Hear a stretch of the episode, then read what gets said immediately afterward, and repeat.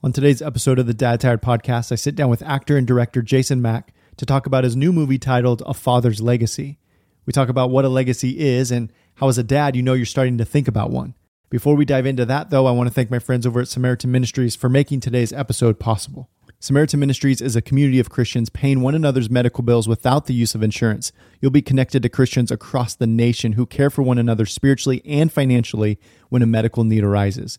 Their direct member to member approach is one of the many joys of being a Samaritan member. It's biblical, affordable, and you can join today. I'm reminded of Philippians 4 2, which says, Let each of you look not only to his own interest, but also the interest of others. And that's what Samaritan Ministries does. It lets you help care for other families spiritually and financially when a medical need arises, while they help care for yours. You have the freedom to choose the doctors, treatments, and hospitals that work best for you and your family a broken bone, maybe you get cancer, medical emergency, you don't have to be limited by network restrictions when it comes to choosing your healthcare provider. There's another way. Healthcare sharing with Samaritan Ministries is affordable. There's a program and sharing level that could fit your budget with monthly costs ranging from $200 to $555 for a family of two or more. Here's how it works. When a medical need arises, you choose the healthcare providers and treatments that work best for you. Medical bills are sent to Samaritan Ministries and they notify the members to pray and send money directly to you to help pay your shareable bills. They also have tons of online resources available to help you choose quality healthcare providers, to price medical procedures, and 24 7 access to medical professionals by phone or email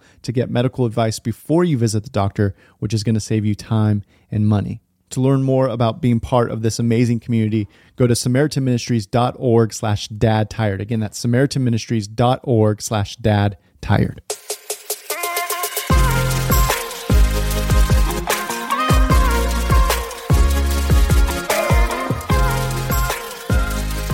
Super excited to jump into this interview with Jason Mack. Before we do, though, I want to read one of the chapters from our Dad Tired devotional called Stop Behaving. If you are looking for a devotional that you can do by yourself or with a group of friends or some guys from your church, I highly recommend that you pick some copies up of this book. I think it's going to be really helpful for you guys. It's a four week devotional that you go through every day for four weeks. Really helpful to go through as a group, but again, you can do it by yourself. This particular chapter comes out of week three, which is called The Gospel and Your Kids. And this title of this chapter is called Beautiful Feet Becoming a Father of Joy. Let me read it to you. Do you have beautiful feet? If you're like most men, the answer is probably no. In the book of Romans, Paul makes an interesting comment about feet to his readers. Take a look. How beautiful are the feet of those who preach the good news. That's Romans 10 15. But what exactly is the good news Paul is referring to? The good news of Jesus is that God didn't bail on us.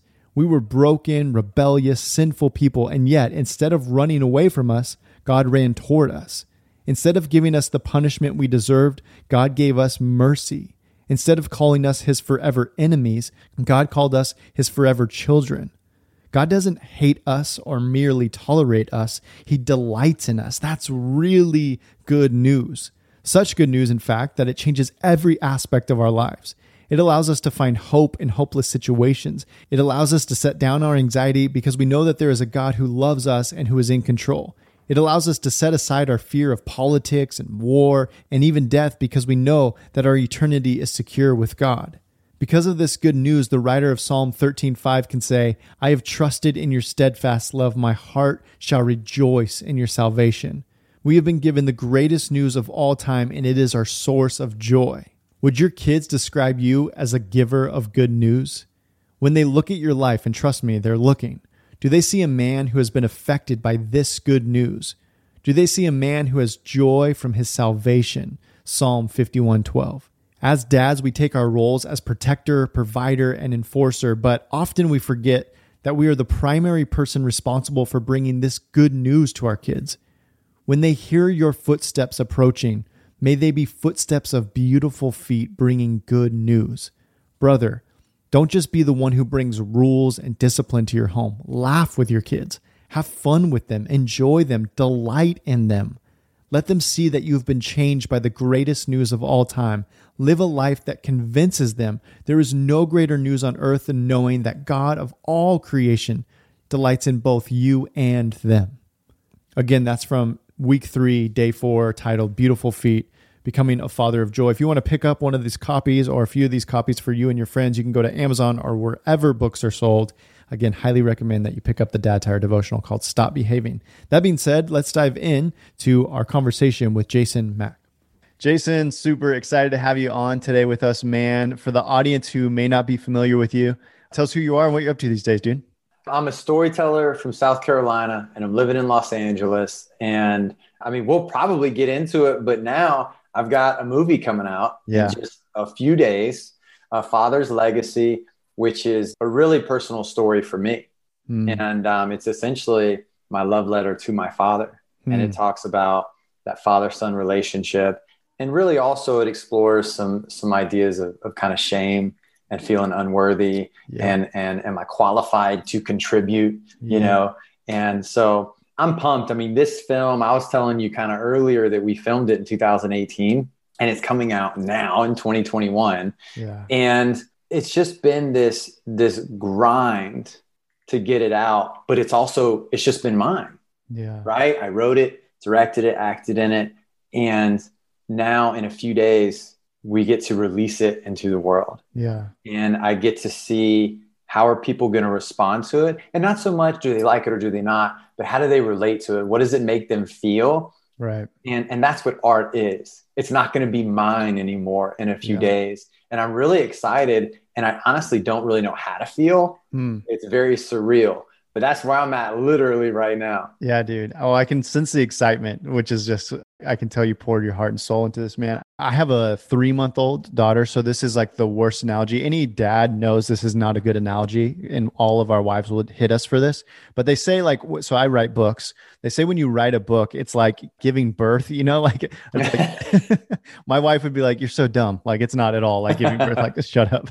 But, uh, you know, just the process of it, like, marinating and growing and like the work you put into like toiling to get it all and then it, you finally put it into the world you know and uh so it's just again all of our wives any mom who's listening is like you're so dumb you know but i imagine putting a movie together it's got to feel that same feeling just like years 2018 dude it's like that's a long time for like to, that to be put together and yeah, now it's i mean gonna, yeah wrote it 2017 wow. It's like and what's tough, and I think the hardest thing to kind of reconcile is, and you probably feel the same way because so you know you do one of your your podcasts and people hear it and and maybe it's half an hour an hour whatever and they're like oh this is great and they don't see the prep time. Yeah. they don't see the the technical problems that came up that you had to fix. They don't see the editing. And so there's this big thing behind it that's very much you're invested in but the audience has no idea and that's fine that they really shouldn't. Right. And that's for me i've got such there's so much experience with it and and when they see it they'll know nothing about it. Yeah. they'll know maybe yeah. i'll tell them a few stories but it's just what's on the screen. Yep.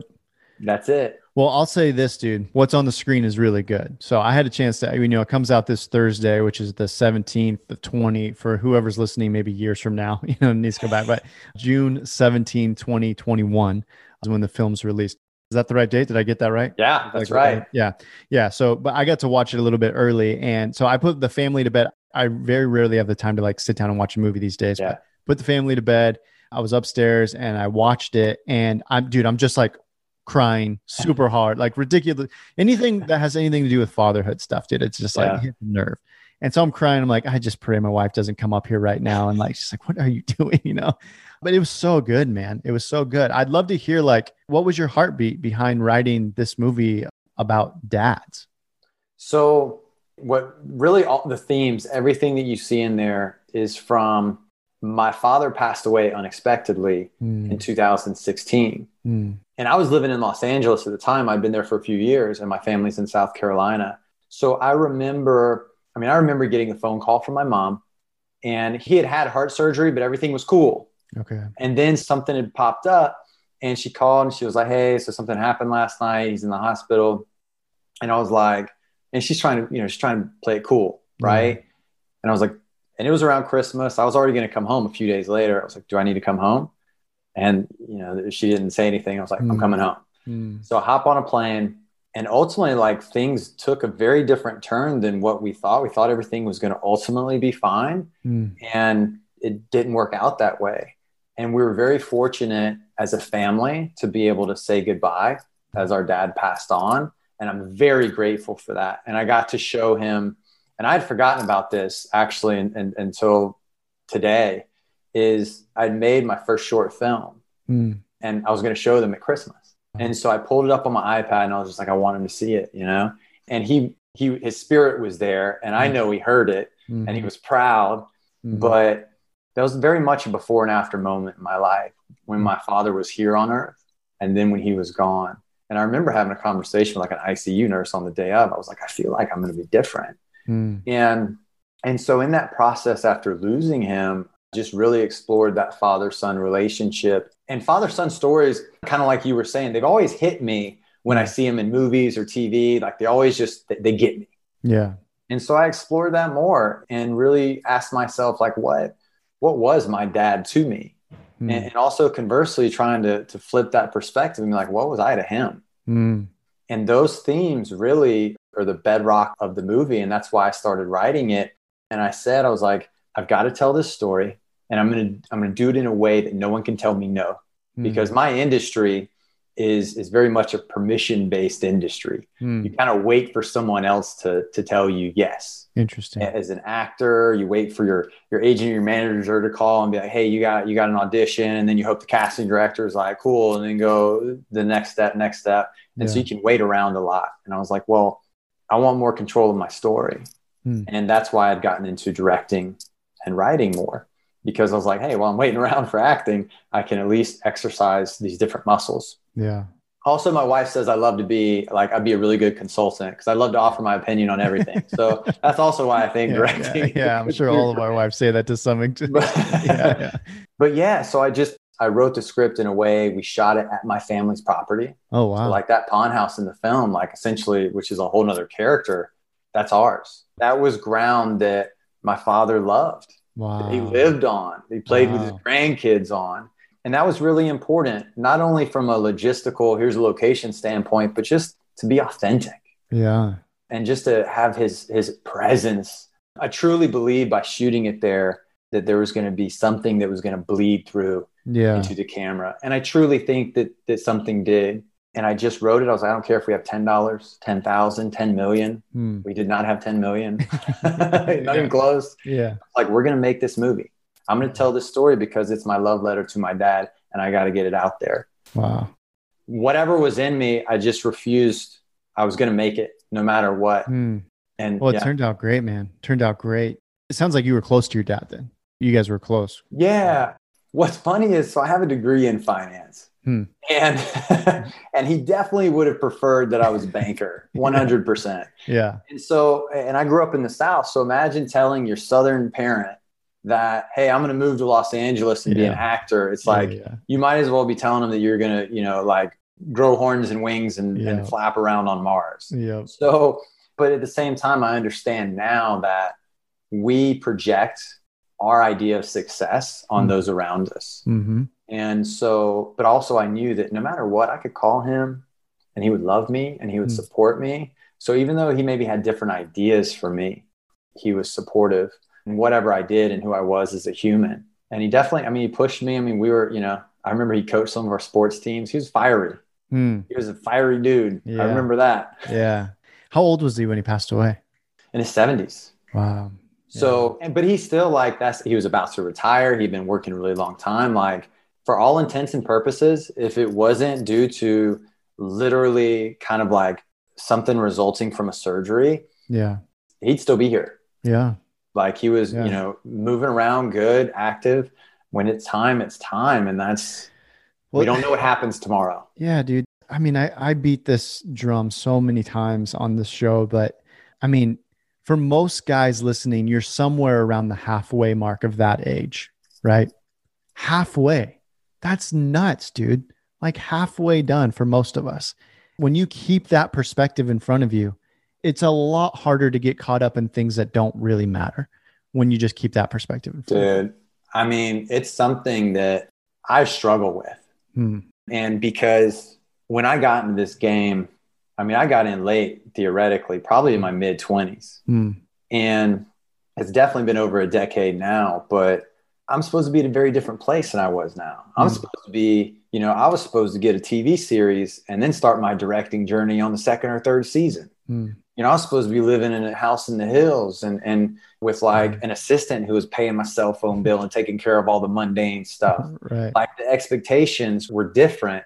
And sometimes, like even recently, it's like, am I like super far behind? Have I missed like my best years? Mm. And then it's like exactly what you just said. It's perspective. And it's like the best is yet to come. Maybe it wasn't my timeline, you know, but I think also as a person, I've grown a lot in the yeah. past three, four, five years. I've learned a lot about myself. And I don't even know if I was ready for whatever I wanted when I wanted it. Yep. I don't know if I'm ready now. yep.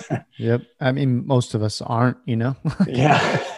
But I think that's what the message was so powerful in the movie, you know, and you essentially, I'm trying not to give away all the the great parts of the movie, but essentially you had you found yourself accidentally with a mentor, like an older a sage, a wiser guy who's going to come in and mm-hmm. pour in some wisdom in a short amount of time into your life, uh, your character's life, you know, there. But but I mean, and he's really pointing you back to here's what actually matters. You mentioned this at the beginning, but you tackle the subject of shame, which I thought was really it was cool how you did that, man, because I think there are a lot of dudes who are really struggling with shame and you don't really, this isn't something that's talked about a lot. And so the fact that you interweave that piece of people's pretty regular story into that movie, I'd love to hear like what what was your thought process behind that? Why did you put that theme in there? You know what's interesting is when I was writing the film, I was like, I want to tell a story about someone who just doesn't have the maturity to know that his actions have consequences, you know, or that his words have consequences, that he can hurt the people around him by what he does. Mm-hmm. And he's not just in this together, he's not just out for himself. And and so and, and also with the old man, you know, things that happened in his past, some things he controlled, some things he he couldn't.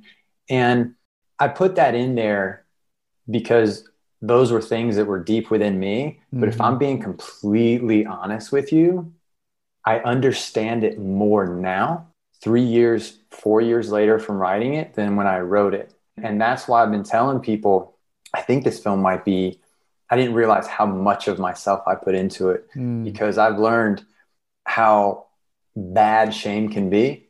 And shame loves to live in the dark. If you want to get rid of shame, it's very easy. That's right. You just share it. That's right. You just share agree. 100% agree. Yes. Right. Yeah. And once you do, usually what happens is if you share it with a true heart of, of, Hey, listen, I, I made a mistake or this mm-hmm. is the truth. You'll, you'll probably be more respected. Mm-hmm. You'll probably be more loved. You'll probably build a greater relationship. However, as men, and especially myself coming from the South, there was emotions we weren't supposed to feel in public. Yeah. Yeah. You can't cry in public. You'll look weak. Don't right. be sensitive. You'll be, you'll look weak. People take advantage of you and it's not true. Yep right and so even looking back on that now it's like that's been a big thing for me in talking about the film is is really that's what it was at the root of these two men was shame now when i wrote it i think it was more from a place of fear but as i've gotten mm-hmm. as i've lived some life i realized it was like oh that fear that's shame yep it's masking itself as mm-hmm. something else yeah yep what was so beautiful about that the way that you did that was that you had this kind of older sage pouring into this younger guy. And yet, this guy who's imparting wisdom is imparting it through his own hurt and failures, not his own successes, Mm-mm. which was so beautifully done. Because I think what paralyzes so many dudes is how am I going to pour into anyone when I got my own crap I'm dealing with, mm-hmm. either currently or in my past? I'm not worthy. Yeah, I'm not worthy. I'm not, well, I'm disqualified. And we do that with our kids. Like I can't. How am I even like? I kind of hold back on giving my kids the best that I can give them because I'm. I got my own stuff I'm dealing with. Or I hold off on giving my wife. How am I going to lead my wife when I'm like I got my own stuff? Let alone pour into other people around me. And so you just tackled that so beautifully. I'm sure you have some thoughts on that, man. I'd love to hear. I think so many dudes are paralyzed by that. I'm not qualified. I'm not worthy. Can't be used yeah, we're all busted. yeah, yeah, We're all busted. We're all busted. And I've realized that about myself. And I'm, I'm busted.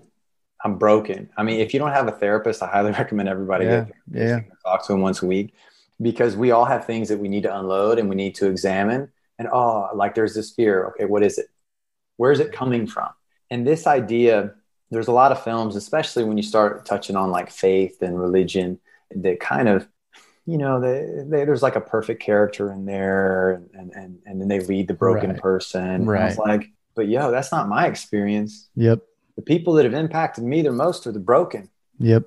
I wanted to show that that we're not disqualified because we've made a mistake. And and I think that even speaks to a bigger volume is I'd love to hear your thoughts on this. The movie isn't just about like biological fathers Right. we're born with. For me, I had coaches Mhm. who from their perspective, they may have only been investing in me from an athletic perspective, but I wanted to be a professional tennis player until I was like 17. Yes. Then I realized I just wasn't good enough, Yeah. but I worked really hard. Yeah. And but they taught me how to have a work ethic. Mm-hmm. They taught me if you want something, you got to take steps to go get it. If that means Mhm. waking up early and getting some reps in before school, okay, well, do it. It means learning how to lose and learning from your losses Mm-hmm. and also how to win maturely Mhm. and graciously. And these are things that have very much carried into my life, especially in storytelling. And and I had a wonderful biological father, but there's been many men who I've learned along the way. And like for you, you, you said you didn't have that relationship, Yeah. but I bet you can point to some men who invested in you along the way. Yeah. So, dude, such a such a good point, man. One of the things that I'm learning, I still feel young in many ways. I'm a young dad, I hope, in many ways, but I'm getting more and more gray in my hair and in my beard here. And I was saying something the other day to to some close friends of mine. I'm like, I said it so confidently, like, no, I feel like I still relate to high schoolers or something.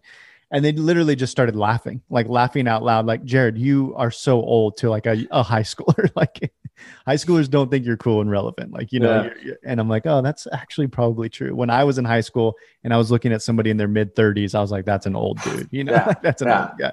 But as I'm moving into this stage of life, like the halfway point, if, like we were just talking about, I'm learning one of the greatest, maybe one of the greatest signs of maturity that I'm starting to look less into my own life.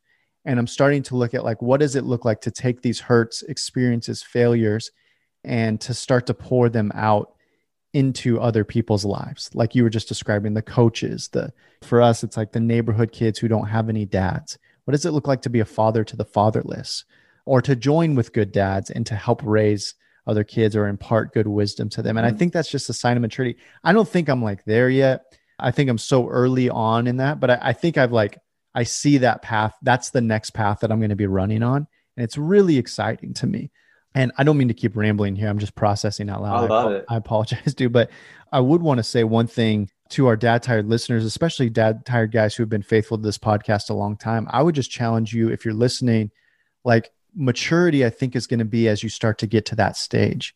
As a listener, as a man, like one of the legacies we want to leave behind is for kids, our own kids. But I think think bigger, like think bigger than that, beyond like anybody that shows up in your life that's younger, especially young men. What does it look like for us as men as we're growing into these years to pour ourselves out for other men and to help shape them? But anyway, I'm excited about that for the future, Dad Tired. But I appreciate you bringing that point up. And I love it. And to add to that, there's a line in the film that Tobin Bell, who played Billy, delivers beautifully. Yeah. And he says, sometimes you just have to be there. Mm-hmm.